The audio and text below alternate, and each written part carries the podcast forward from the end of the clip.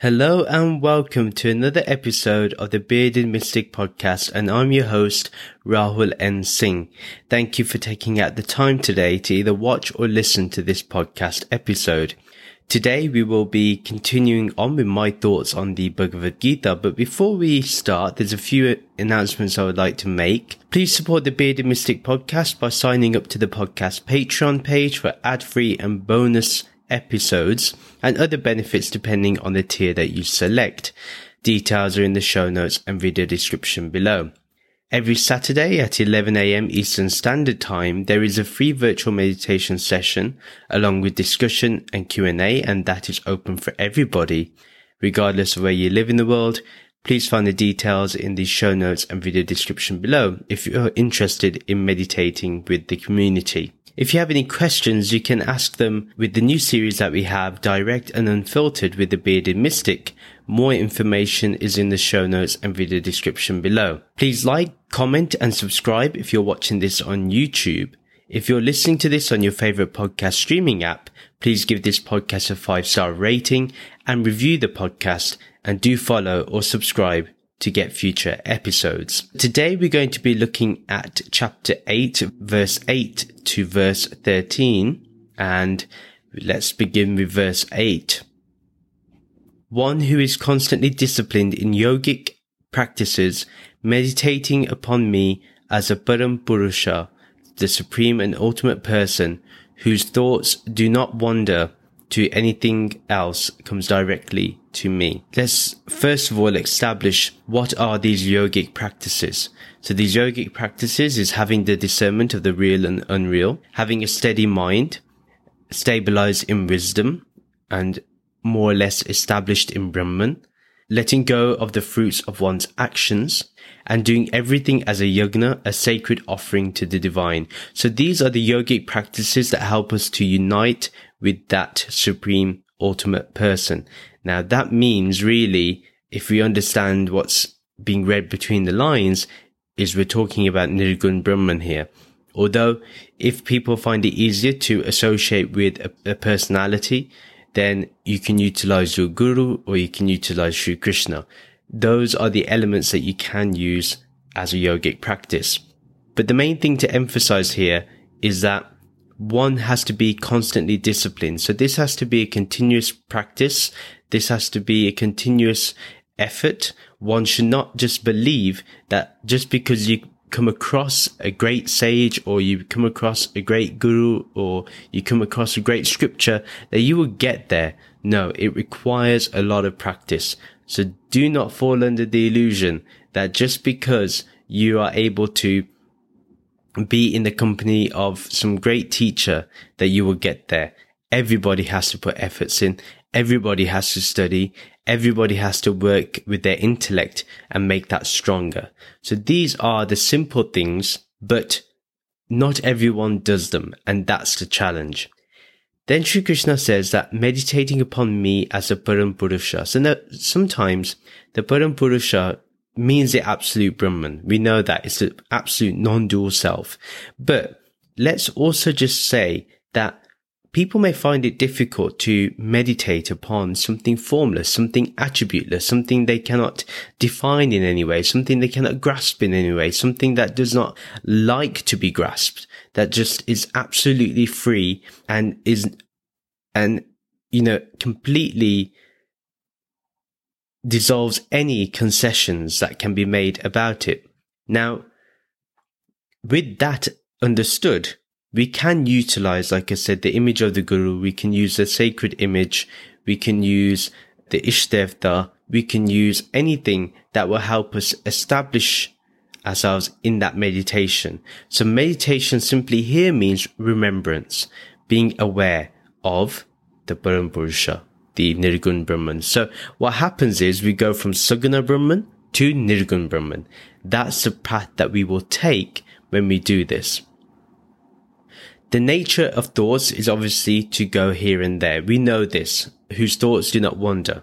Now, the whole aspect of thoughts is to keep wandering from one place to another, uh, even sometimes counteracting itself or defeating its own self by having another thought that is the nature of the mind and the nature of thinking. So here, when we meditate upon that formless and maybe by integrating a form of the Ishtevta or Guru or, uh, or a Deva or anything, what we need to understand is that our thoughts will start to slow down and they will stop going here and there. And this is what meditation really is, is to remain fixed in the awareness of Nirgun Brahman. So you remain in complete awareness of formless awareness.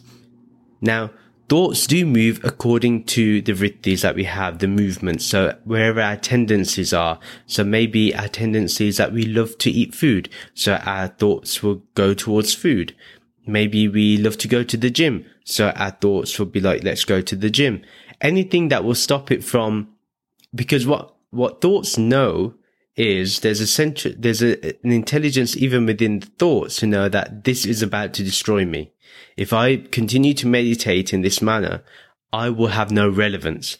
When really, after enlightenment, thoughts still exist, but thoughts become a lot more potent, a lot more concentrated on the divine. That's all. And actually, we have to tell our mind, we're not looking to defeat you. We're looking to just take back control and we want you to function as you were functioning before, but without the power. That's all. We're putting the power where it rightfully is. And that is with consciousness, with awareness. So that's how simple it is. Now, avrittis, as we know, come from previous karmas, habits and tendencies. So our karmas may cause it. You know, for example, one day, say for a certain period of time, you've been meditating for so many years and we've been doing so well. And then suddenly something happens in life where we suddenly lose focus. Once we lose that focus, we don't know what's happened. That's kind of what happens with previous karmas. They are catching up and they may have an effect. And that's why what we need to understand is it is the Atma that meditates. If we think the body and mind does it, that's when we come under these delusions of, oh, I am bounded by my karmas, by these vrittis, by these habits and my tendencies. That's, that's what happens. But the one who knows Brahman, every thought is Brahman centered. So every thought is Brahman centered. Nothing more needs to be added there. We are constantly centered, firm, stabilized in stillness in Brahman. That's all. So the context of the whole verse is that Sri Krishna wants us to be Brahman centered and allow Brahman to enter every single thought that we have. Verse 9. One should meditate upon the Param Purusha as Kavi, the original poet seer, Purana, the most ancient, Anushasitara, the controller of all, Anur Aniyamsa more minute than the atom, Sarvasya Datara, the supporter of all, Achintya Rupa, one whose form is inconceivable, Aditya Varna, the one who is golden and luminous like the sun, and Tamasya Parastat, one who is beyond the darkness of matter. So these are eight qualities that we've just seen of the Param Purusha. So first of all, one should meditate upon the Parampurusha as the Kavi, the original poet seer. So one, it's the origin of the Vedas have come from these Kavis or Rishis. So another name for Rishis is Kavi. The one that receives the insights from Brahmgyan, that is the Kavi. So they are the ones that truly understand this Brahmgyan. All knowledge and wisdom is from the Kavi. They're the ones through poetic compositions highlight to us what this Brahman is, what this Nirgun is. And the Guru is the Kavi. So also the Guru is the one that helps us become the seer and not the seen. Purana, so the most ancient, it has no beginning and no end, and it is eternal and it is everlasting. So it is not constrained by time, not limited by time, therefore it's not limited by space, Therefore, it is beyond the three modes of time of past, present, and future. Then Anushasitara, the controller of all. The whole universe is controlled by the laws of nature. The laws of nature as pure existence controls all. And there is no difference between Brahman and existence. Again, just highlighting Satchit Ananda. So it controls everything because it is everything. And then Anur Aniyamsa, more minute than the atom. So it is the tiniest of the tiny. It cannot be seen. It cannot be detected. And it is our very own reality. That's how minute it is. So basically, by doing this, it's allowing us to understand that it is formless and shapeless, and therefore it is not solid in any way, nor is it liquid in any way, nor is it gas in any way. Then the fifth one is Sarvasya Datara, so the supporter of all. This as Ishvara, this Brahman as Ishvara supports us all. In the form of existence, in the form of the shared being, it supports all. We can feel lonely, but never alone as we are, as we always have Brahman with us while we are in duality as well. Even though we may feel there's a duality, a difference between us and God or us and the Ishtevta, but eventually what we'll find is there's actually a oneness. Therefore, we can never be lonely. In fact, there's only one alone. Brahman is with us even when we have that duality and when, even when we function in that duality. And Brahman is, is us when we are completely in non-duality. That's something to understand. Now, I'll repeat it again. Brahman is with us when we have duality. Brahman is us when we are completely in non-duality.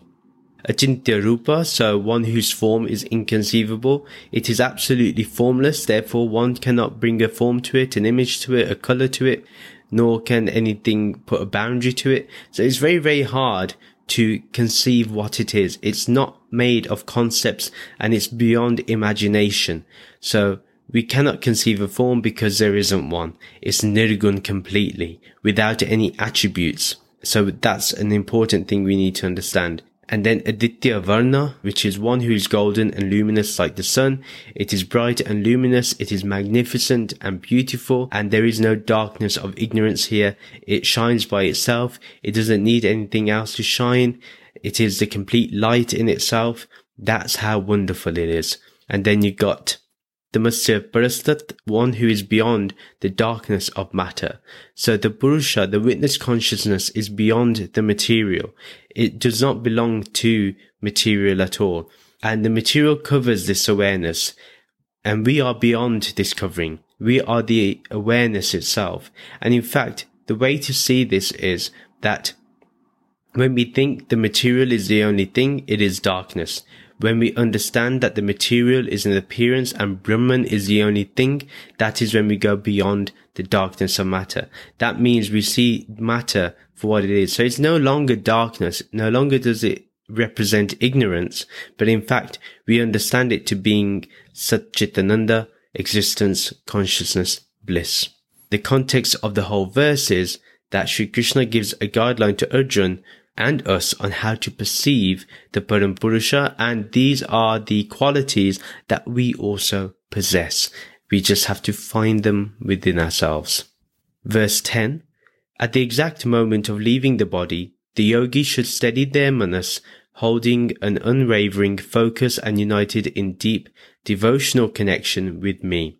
Held steady by the power of yoga, one should direct their focus between the eyebrows, leading the prana, the life force, in that direction.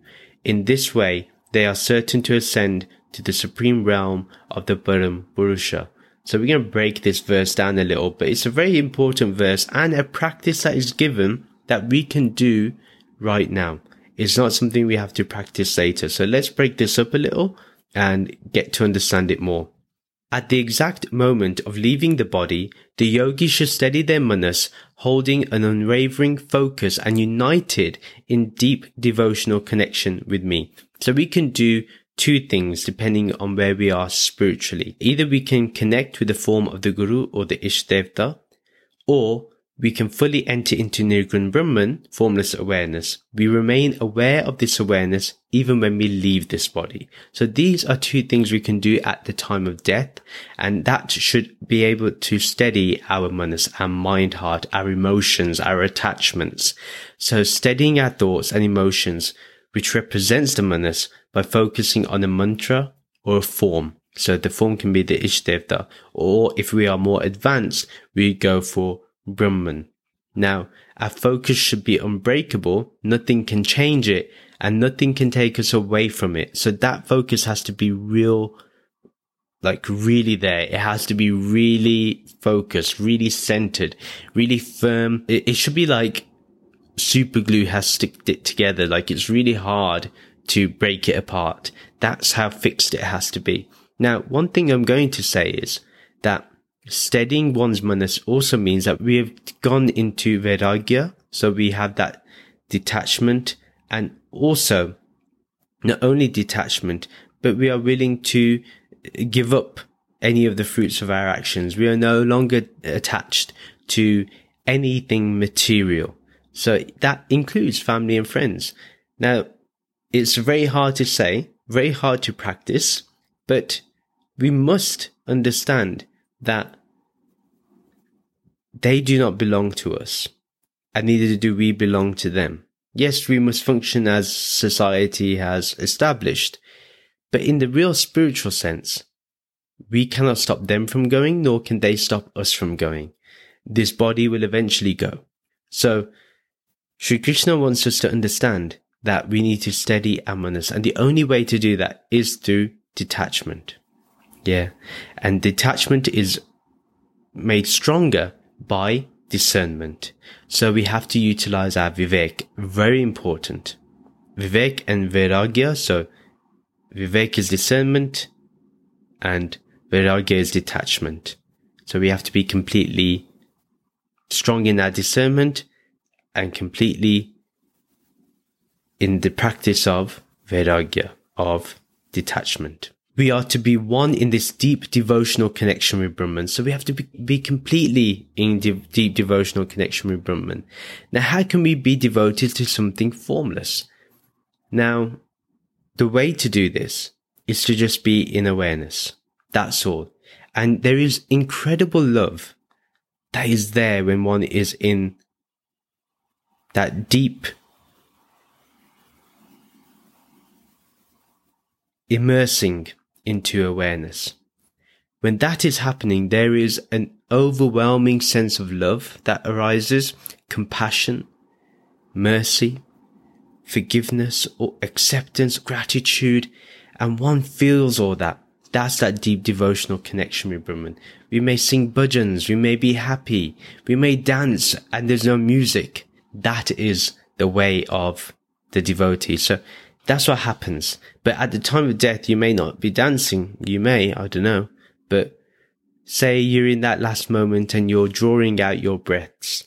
Even then, you can do it with absolute peacefulness, with absolute calm. And not only are you centered, but your energy is centering those around you. Where other people will be thinking they're losing someone, they will find that in their hearts you are still present, regardless of the departure of the body. And that's how we should be preparing our loved ones. See, we don't do this. One, death is normally a taboo topic in the house. Nobody likes to talk about death. They think it's a bad omen. If I talk about death, oh, I don't know, I might, I might die. And this happens because of these silly things where we say we attract what we think. No, you don't necessarily. If you attract what you think alone, if that was the only thing that determined it, then there's no point of karma. So we have to understand these very little points here that, you know, one should understand that we have to strengthen those around us, but first be composed, be content, be stabilized within our own selves.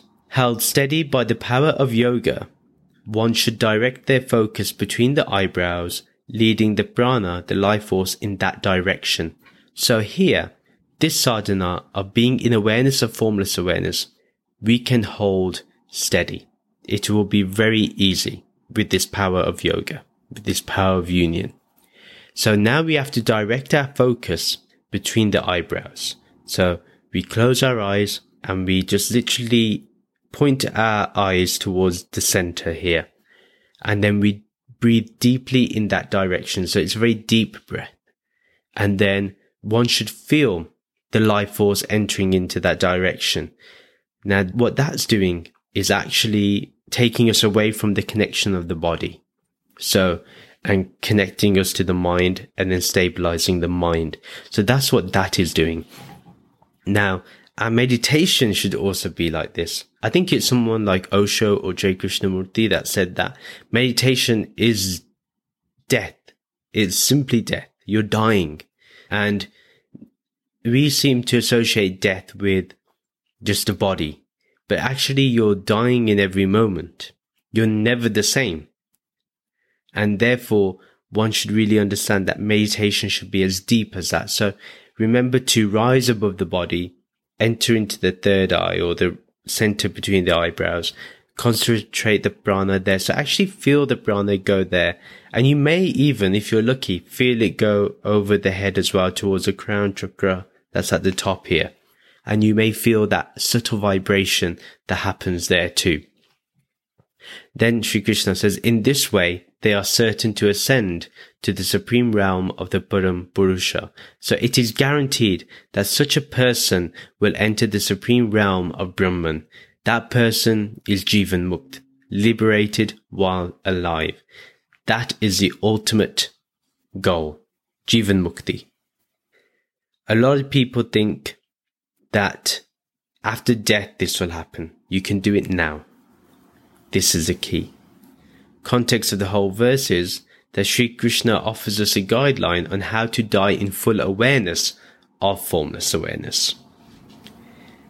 Then verse 11 I will now briefly explain the path and process that is followed by those who know the conclusion of the Vedic knowledge who have withdrawn from sensual pleasures, who no longer have material attachments, and who are constantly performing tapasya in order to return to the ultimate realm of Akshara Brahman, the imperishable abode. So, we're going to look at the whole verse together. Sri Krishna here is explaining what the process is, and this is to help us understand what the Gita is about, first of all, and what happens to those who follow it and who know this ultimate truth. What, what happens to those people? So first of all, it's the conclusion of Vedic knowledge. They must be well versed in the Upanishads at the very least. This has to be understood. Now, I don't care if you've read the English translation. For me, it's very important that you read the Upanishads because the Bhagavad Gita is the cream of the Upanishads. So to understand the Bhagavad Gita, you need the context of the Upanishads, which is why a lot of these so-called groups like ISKCON do not understand the Bhagavad Gita because they have a crooked understanding because they don't look at the complete Upanishads. They look at whatever suits their philosophy. Now, if they read the Mandukya Upanishad, they may have a whole different perspective. The only way to know is by reading the Upanishads. That gives us the context. Very important to have. They should not be attached to sensual pleasures. They may partake in it, but they, they should be equipoised, centered in awareness. So if you have delicious food in front of you, eat it. Don't stop yourself. Eat it, but remember that you are beyond this. You are aware of the sensual pleasure. Sensual pleasure is happening to you, but is not you. Do not make it an identity. And do not get so absorbed in it that you keep chasing it now. That it creates a memory, creates a desire, and then you keep chasing. So one should just partake, but then move on.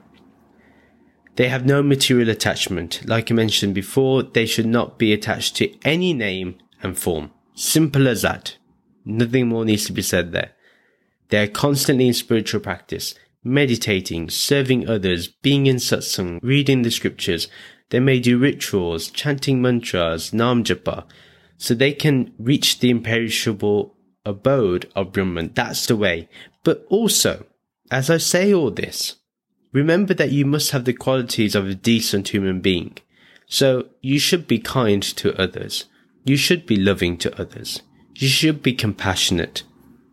If you live at home, be nice to your parents. If you are a parent, be nice to your kids.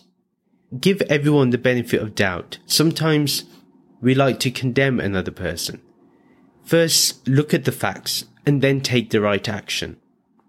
And also, if you know somebody is taking advantage of your good nature, then you should put a stop to that too. But again, with decency and calmness, with serenity, because these are the attributes of a stable mind. So one does not lose their temper all the time. One does not get moody. One does not think unjust of others. One is always broad minded.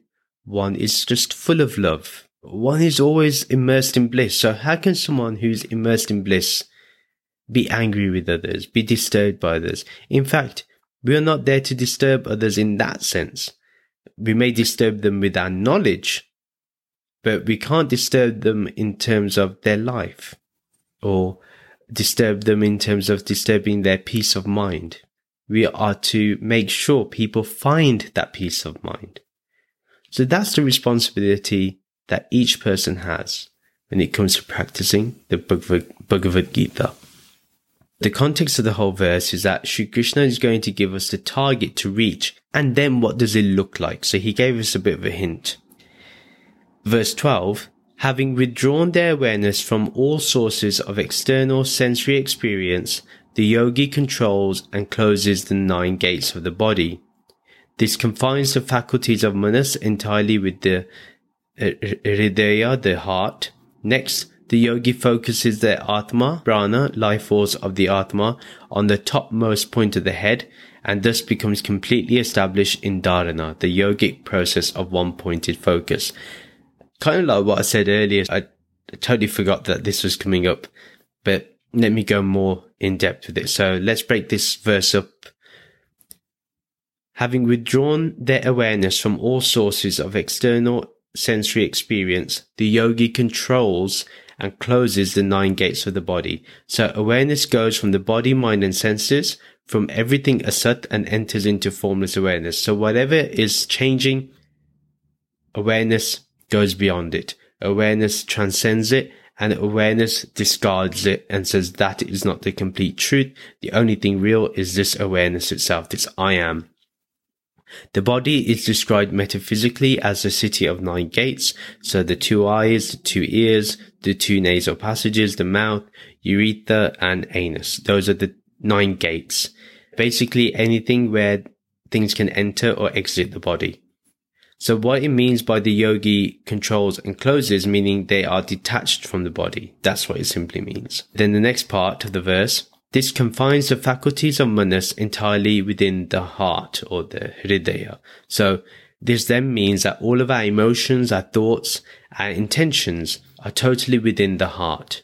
All emotional intelligence is in the deepest core of the mind, referred to as the heart. Like I mentioned, there is going to be compassion, peacefulness, modesty, decency, love, all those positive emotions, qualities are going to be presented. They're going to be what people see when they look at us. When someone sees us, they say, I want to be calm like that person. I want to be loving as that person. Look how that person is so graceful. I want to be like them. Look how even in the most disturbing of circumstances, they remain calm and composed. That is the expectation of everybody that takes the refuge of this type of knowledge. Yeah. Very important to understand. Anyone that has Brahmgyan, that is like the basic thing you need. This is not, that's not even the advanced thing. Those are the basic things. So if you haven't got that right yet, forget Jivan Mukti. Then you're a long way away. So this needs to be understood. The next part of the verse is next the yogi focuses their Atma Prana, the life force of the Atma or the mind, on the topmost point of the head and thus becomes completely established in dharana, the yogic process of one pointed focus. So at the very back of the head, like I said, at the, the core here, in the absolute top center is where the prana is also sustained, especially for the atma. So even for the jiv, even for the mind, when we go from the center between the eyebrows and allow it to expand into the, the whole brain, basically, that's what we need to do. So we may feel this when we are in meditation, and it's also known as the crown chakra. Then at dharana, our complete one pointed focus is on Brahman. That's the whole yogic process, is to be connected in one pointed focus on Brahman. There is nothing but the Atma, meaning nothing but Brahman, and we live our life, but our focus is on the formless awareness. So we live normally, we live like decent human beings, we are decent people of society, decent members of society. We serve others. We're kind to others. We are compassionate. You know, we are a source of inspiration without even seeking to inspire. That's how it should be. The context of the whole verse is that Sri Krishna gives us a technique of how to connect with the Atma through prana and then establish a one pointed focus with formless awareness. Then verse 13. In order to re-enter into Akshara Brahman, the yogi constantly chants the sacred one-syllabled mantra Om and remembers me in every moment, removing any sense of identification with the five element body. The yogi at last reaches Paramgati, the final and ultimate destination. First part of the verse is, in order to re-enter into Akshara Brahman, the yogi constantly chants the sacred one syllabled mantra Om and remembers me in every moment. Shri Krishna understands that we are householders, so what do we need to do? What do we need to establish here? To enter the ultimate and everlasting abode of Brahman, how do we re-enter this? Because we've been in this before, and we may already be in it, but how do we consciously re-enter? So Shri Krishna tells us we need to constantly meditate upon Om. This is a must. And actually, when you do meditate on Om, you do feel that pranic energy. So that's an interesting thing to note. Then we have two options, which is to either remain in formless awareness or think of the Ishtevta. So that's completely up to us and where we are and what we feel comfortable with. However, the Ishtevta will take us and should take us to Nirgun Brahman. So eventually we will go to Nirgun Brahman or formless awareness. So remember that Om is Brahman and that they are not two exclusive things. So this needs to be understood. They are integrated oneness. Then in the next part, it is removing any sense of identification with the five element body. The yogi at last reaches Paramgati, the final and ultimate destination.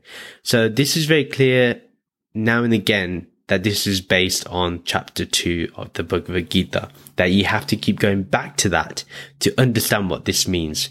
So remove all sense of identification with that which is asat, which is unreal, which is constantly changing or modifying in some way. So that is ultimately unreal. Our body changes, hence it is asat. We must remove all sense of identification with the body. We must become detached from this identification and remain as our true nature, formless awareness. So even transcending the name, because remember the name is given and the mind captures the name, the ego, the ahankara captures the name, and we constantly think that we are this name and form together, body and mind. But with understanding in chapter two what is sat and asat, we understand that this body and mind is not true because I am aware of the thoughts. I am aware of the, uh, the images. I am aware of the body. I'm aware of my hand. So that means this I am is prior to everything. Then we go to Jivan Mukti, which is to be liberated while we are alive. And being liberated, being free is the ultimate destination. And most of all, the final one, the final destination. Nothing is beyond this. This is where you go and this is where you stay and this is the only thing that does exist. We will not reincarnate. We will not go back into the cycle of birth and death again. That cycle is completely ended. That cycle comes to a complete stop. to complete end. So the context of the whole verse is that Shri Krishna instructs us to remove all identification with the body and remove ourselves from reincarnation and enter formless awareness as the final destination. That is the end of the episode. Please share this podcast with your friends and family who may enjoy this content. Do follow me on social media to keep getting updates. Join the Bearded Mystic Podcast WhatsApp community group to continue the podcast discussion. Details are in the show notes and video description below. If you would like to support the Bearded Mystic podcast, check out the podcast Patreon page. Details are in the show notes and video description below. Please do rate and review the podcast on the website or on your favorite podcast streaming app. Please like and comment on this video and subscribe to this YouTube channel. Please follow or subscribe to this podcast on your favorite podcast streaming app and do not forget to give it a five star rating. Thank you very much for listening. Let's end with the Soham and Shanti mantra. Soham, Soham, I am that, I am that. Om Shanti, Shanti, Shanti. Om Peace, Peace, Peace. Namaste.